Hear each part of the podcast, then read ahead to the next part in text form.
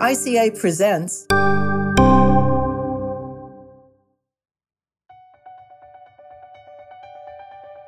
Hello, I'm Ellen Wartella, and welcome to this episode of the Architects of Communication Scholarship podcast series, a production of the I C A Podcast Network. Today, our architect is Brenda J. Allen. Brenda received her P H D in Organizational Communication in nineteen eighty-nine from Howard University, and her thirty-year career includes long tenure on faculties at the University of Colorado, twelve years in Boulder and another eighteen in Denver, including rising up the ranks from professor to chair to associate dean to vice chancellor of diversity and inclusion. She has over sixty articles and chapters, an influential multi-edition book, and several co-edited volumes and issues. She has received a bevy of awards and high honors, including the two thousand four Francine Merritt Award for outstanding contributions to the lives of women in communication, the two thousand eleven Carol C. Arnold Distinguished Lecture, and most recently, the twenty twenty-one Frederick M. Jablin Award from the International Communication Association for outstanding contributions to organizational communication. Today, Brenda is in conversation with Karen Ashcraft. They are coming up on thirty years of precious collaboration. Here is Karen. Hello, it is my pleasure today to speak with Doctor Brenda J. Allen. Welcome.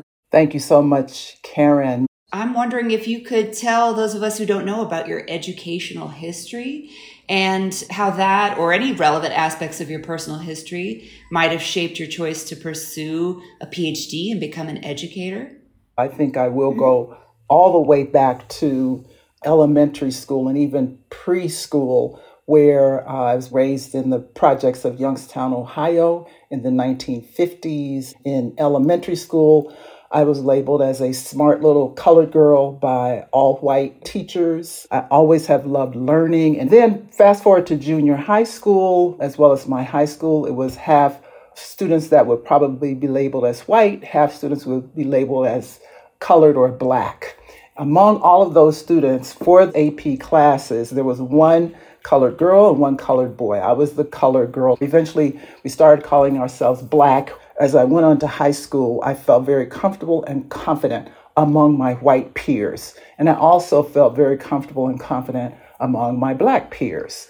In high school, I was not encouraged by teachers or staff to go to college. Fortunately, I took both college prep and secretarial classes in terms of trying to be prepared, and based on conflicting messages I was receiving about what I should aspire to.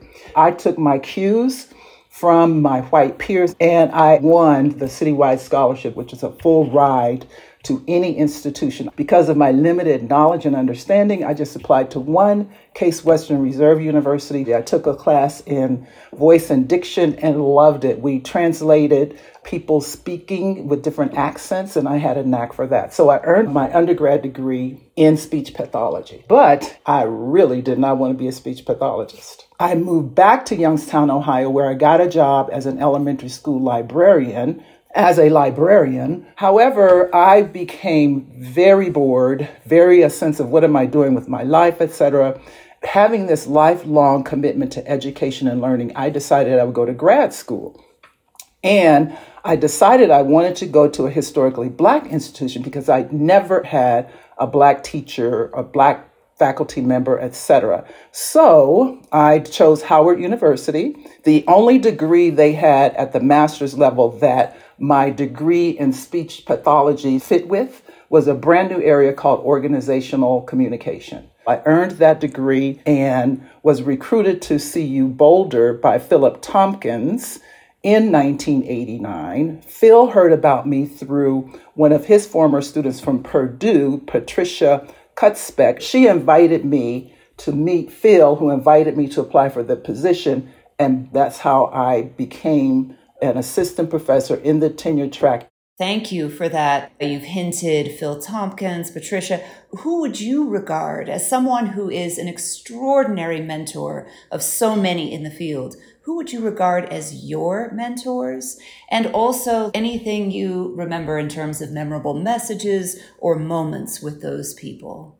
I think I want to go back to a point I alluded to, which is I really did not have many formal mentors because I wasn't even aware of this idea of having mentors. I see so many up and coming. And based on that, I can identify Phil Tompkins as a crucial person who served in a really powerful mentoring relationship for me from the time that he recruited to the time that I moved to Boulder, as well as thinking about memorable moments. I remember when I came up for tenure at the University of Colorado Boulder, the dean of the college under which our department was housed informed the chair, who was a different person than Phil, that I would probably not make it through tenure, despite the fact that my department had voted unanimously.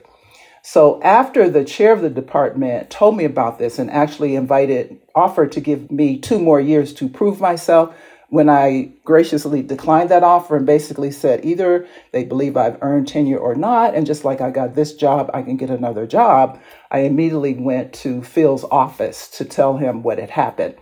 And there was a memorable moment with Phil in which he said, okay, so we've got to now reiterate our commitment. And since we submitted your dossier, you've published something else. He just outlined what to do next in a way that eventually, when I became a department chair and an associate dean, as well as even as I've continued to help people put together dossiers, et cetera, that was a memorable moment. Patty Kuhlspeck and now Patty Bridenstine was pivotal. When it looked like I wasn't doing very well in terms of getting published, the department invited me to choose two mentors formally. So I chose Karen Tracy and Bob Craig, and they were phenomenal. I said to them, give me feedback double-barreled. Karen Tracy, when I got my first rejection letter, I took it to her for a publication. Similar with Bob Craig in terms of providing opportunities, engaging me, encouraging me in terms of what I had to offer. You, Karen Lee, are one of my mentors as well. I think we have a phenomenal mutual mentoring relationship, which is something I really encourage others to understand. Everyone can benefit from these relationships. Those are just a few that I can think about in terms of mentors and informal mentoring relationships, some memorable moments within the discipline. And there are other scholars, though, that really influenced my thinking, including you, including Patrice Buzzanell, Dennis Mumby, Patricia Hill Collins, Mark Orby, Michel Foucault, John T. Warren, crucial in terms of critical communication pedagogy, Dennis Mumby, Kimberly Crenshaw, Patricia Hill Collins. When people get an award and they're trying to name everybody, there are others, but these are the ones that really come to mind for me. What a great list, and these shouts out to people who have made such an impact on your scholarship. So you're widely known as a founding scholar in this area of research. Can you tell us how you would describe the area, difference studies, uh, what this means to you, and how you came to be interested in it? I came to C U Boulder in hopes of becoming a scholar of computer-mediated communication. And I was completing my long-term doctoral program at Howard University in their School of Communication under the umbrella of organizational communication. I was also patching together a living working at various institutions of higher education in the D C metro area. And that included teaching evenings at community colleges. One evening, I was teaching a voice and diction class to adult learners, and I said, I got to do some research at some organization. I'm looking at computers and communication. Anybody have any ideas? So this woman raised her hand, and she was the executive assistant to the head of technology at P B S corporate headquarters in Alexandria. She said, I think my boss would let you come do some work for us. So I went to P B S. And they gave me carte blanche to create a research project about a burgeoning technology they were employing. I designed a triangulated project. My primary question was, is there a relationship between an organization's culture and how they adopt communication technology? And that technology was electronic mail. So I found indeed there was a powerful connection between P B S and how that organization adopted email. So I was concluding that research when I got the invitation to interview at C U Boulder, came there with all hopes of that being my career area, partially because I loved disarming people who did not expect me to say that my area of scholarship is computer-mediated communication because I'm Black and a woman. And also encountered that attitude when I got to C U Boulder, those expectations that I did work in gender, work in ethnicity. That's how I began to look at issues of difference, especially gender and race, because I was intrigued and somewhat amazed by ways that people viewed me, the assumptions people made about me, in an act of what I later learned to label resistance, and in its own way seeming to become complicit. I decided to become that which people assumed I was, which is a scholar who looked at, in particular, gender and race in goal-oriented social collectivities. It was really feminist work and work on women specifically, more than gender, by the way, was beginning to develop. And so I just decided I would start doing that because it, it fascinated me. What about the study of difference in organizational communication has moved you, inspired you, delighted you? What has puzzled you, frustrated you?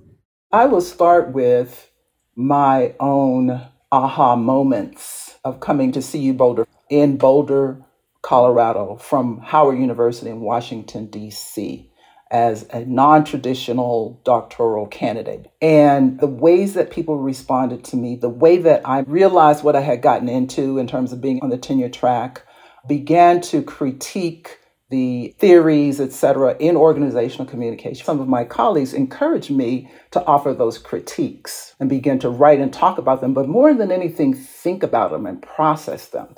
One of the things that we had to do at that time on that faculty is we had to teach a critical thinking course. So when it came my time to teach critical thinking, I realized I didn't want to just have it as this topic up here. I wanted to connect it to something real that people could relate to.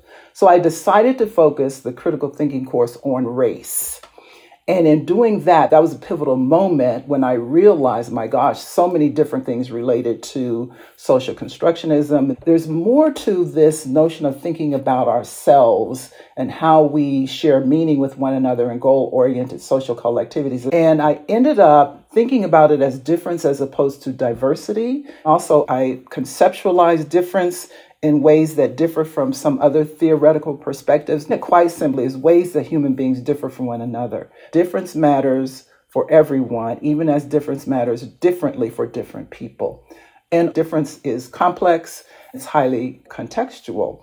And with all of that, then, I've seen some progress of moving beyond thinking difference is not the same as diversity, they're connected, understanding that difference consists of a wide variety of social identities that also can be very contextual, historically, locally, in the moment. I've seen some of those changes of moving beyond looking first at gender and then maybe gender and race, as well as really attending to intersectionality in ways that Kimberly Crenshaw framed it. It may be quite acceptable that intersections may mean more about overlapping than how I tend to frame it and be consistent with Kimberly Crenshaw. It's with multiple non-dominant identities and the impacts of that. So I'm seeing some growth along those lines. I remain frustrated that too often people are talking about race, but they don't want to name it.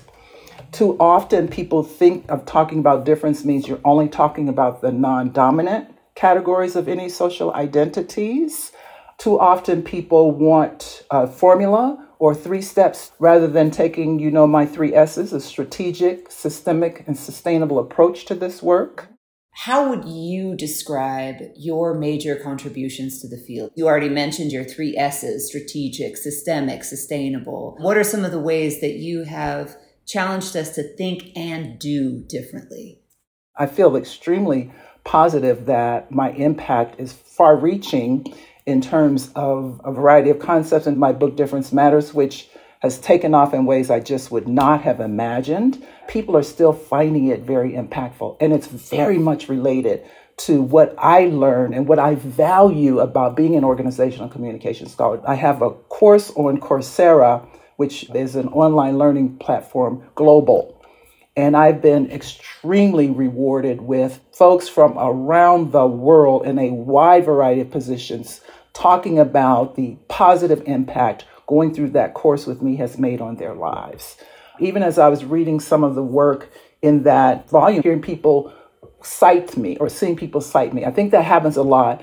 However, my concern there is you can cite me and cite my work, but so what now? What's really happening? What I would hope would happen within organizational communication as an area of scholarship in terms of how, and I'll say we are inviting and encouraging and helping students advance within that area of study, whether they are confirmed majors or in introductory courses. I also would encourage to consider the complexities of social identity, power dynamics, how communication constitutes that, and inviting, encouraging, modeling for students and among ourselves how that works. What's crucial is to perhaps start or continue with some inventory of really getting some clarity about the work that has been done and what might be feasible or usable from within that. Patricia Parker and Jamie McDonald wrote a chapter about difference, diversity, and inclusion in the edited volume Movements in Organizational Communication Research.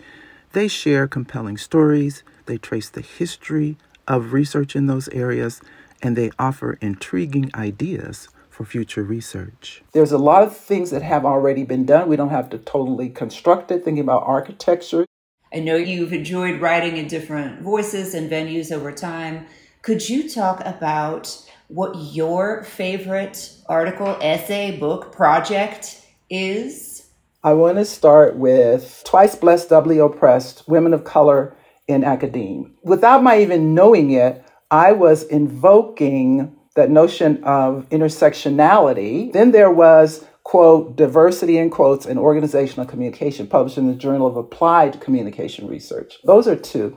Then, and related to this, was my Feminism and Organizational Communication, colon, a Black woman's, parenthesis, re-view of organizational socialization. That's where I took my experiences with some theories about socialization. I talked about some of the elements of socialization theories and frameworks with my relatively limited, relevant scholarly background, and those became really fundamental. Then our article, The Racial Foundation of Organizational Communication, you invited us to do that critique. You modeled for me this idea on feminism. Then you invited us to take a look at our textbooks at that time and how they were dealing specifically with race. And even the process of eventually getting that published, I guess that's a key point as well for people in the field to reflect on what have been your related experiences when it comes to the things we routinely do related to valuing others, and also beginning to frame and conceptualize that in ways that are valuable, useful, practical, in a wide variety of contexts. And the final one is Difference Matters. And the genesis of that being that I'd had those experiences of teaching race and critical thinking to historic at a historically white institution to primarily white students, inviting all of us to think about how race mattered. I'm so amazed at and impressed with the knowledge, the wisdom, and the way that I invite people. I'm very thoughtful and heartfelt about helping people understand. I grapple with these issues too.